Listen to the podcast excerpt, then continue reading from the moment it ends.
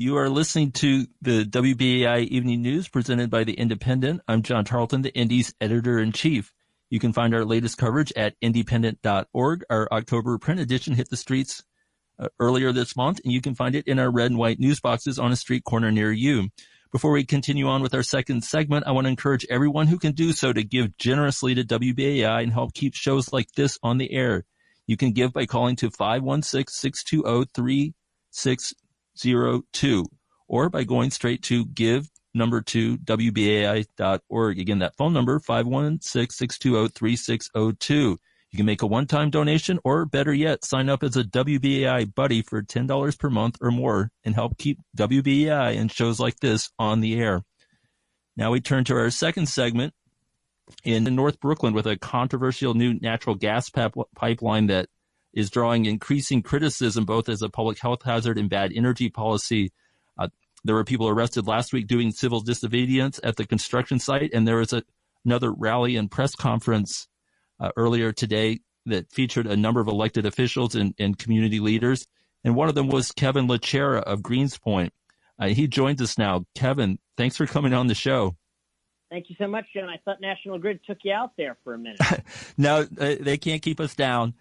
Um, so, um, so can you uh, lay out what's going on with this uh, uh, pipeline and, and why there's uh, so much opposition to it? Absolutely. I we're fighting the fight up here in North Brooklyn. National Grid, which is our public utility, and they're a monopoly in New York, um, are running a massive frac gas pipeline uh, from the neighborhood of Brownsville uh, all the way up to Greenpoint um, through quite a few neighborhoods, uh, primarily black and brown and working class neighborhoods uh, here in Brooklyn. Um, and uh, about a year ago, uh, folks throughout the borough, uh, led by the Sane Energy Project, uh, started to organize to stop them. And that fight has gone on ever since. Um, and today, over the course of the past week, there have been arrests. Folks have gone ahead and chained themselves to the pipeline to stop the construction. Uh, and today, uh, quite a few of our elected officials uh, here in North Brooklyn throughout the city gathered uh, to tell the mayor and the governor, who are the last two holdouts, um, that you know, we don't want to pay for something that ultimately is going to kill us. Mm.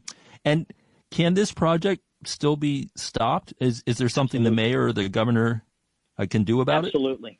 Absolutely. The, the, the mayor could pull the construction permits tomorrow on this work if he wanted to. Um, you know, and the governor could call for a halt to the work. You know, in, in New York City here we have the CLCPA, um, the uh, Community Leadership and Community Protection, Climate Leadership and Community Protection Act, um, which the mayor is frequently talking about as, as really the feather in his cap um, in terms of climate policy.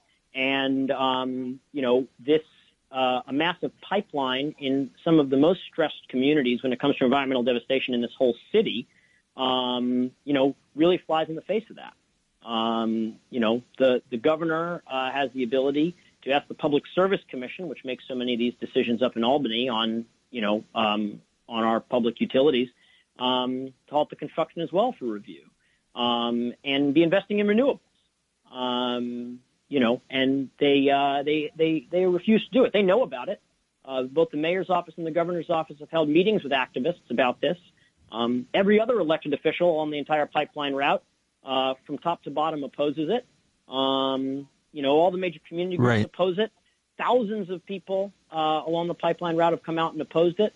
Um, but uh, quite frankly, we're waiting for the mayor and the governor. Uh, and the people are starting to take it into their own hands, as you saw last week with those arrests. Right. And we just have about 30 seconds here. Uh, for people who would want to get involved or learn more about this situation, uh, where can they find Absolutely. more information?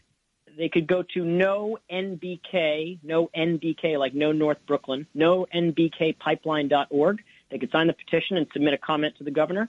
Um, and they could call Mayor de Blasio follow us on Instagram at no NBK Pipeline, no North Brooklyn Pipeline, no NBK Pipeline um, on Instagram. Okay, Kevin LaCherra from uh, Greenspoint in North Brooklyn. Thank you for from joining us this evening. Uh, sorry, Greenspoint. Yes, thank you Thank for joining us on WBAI Evening News uh, tonight. Have a good one. Okay, thank you.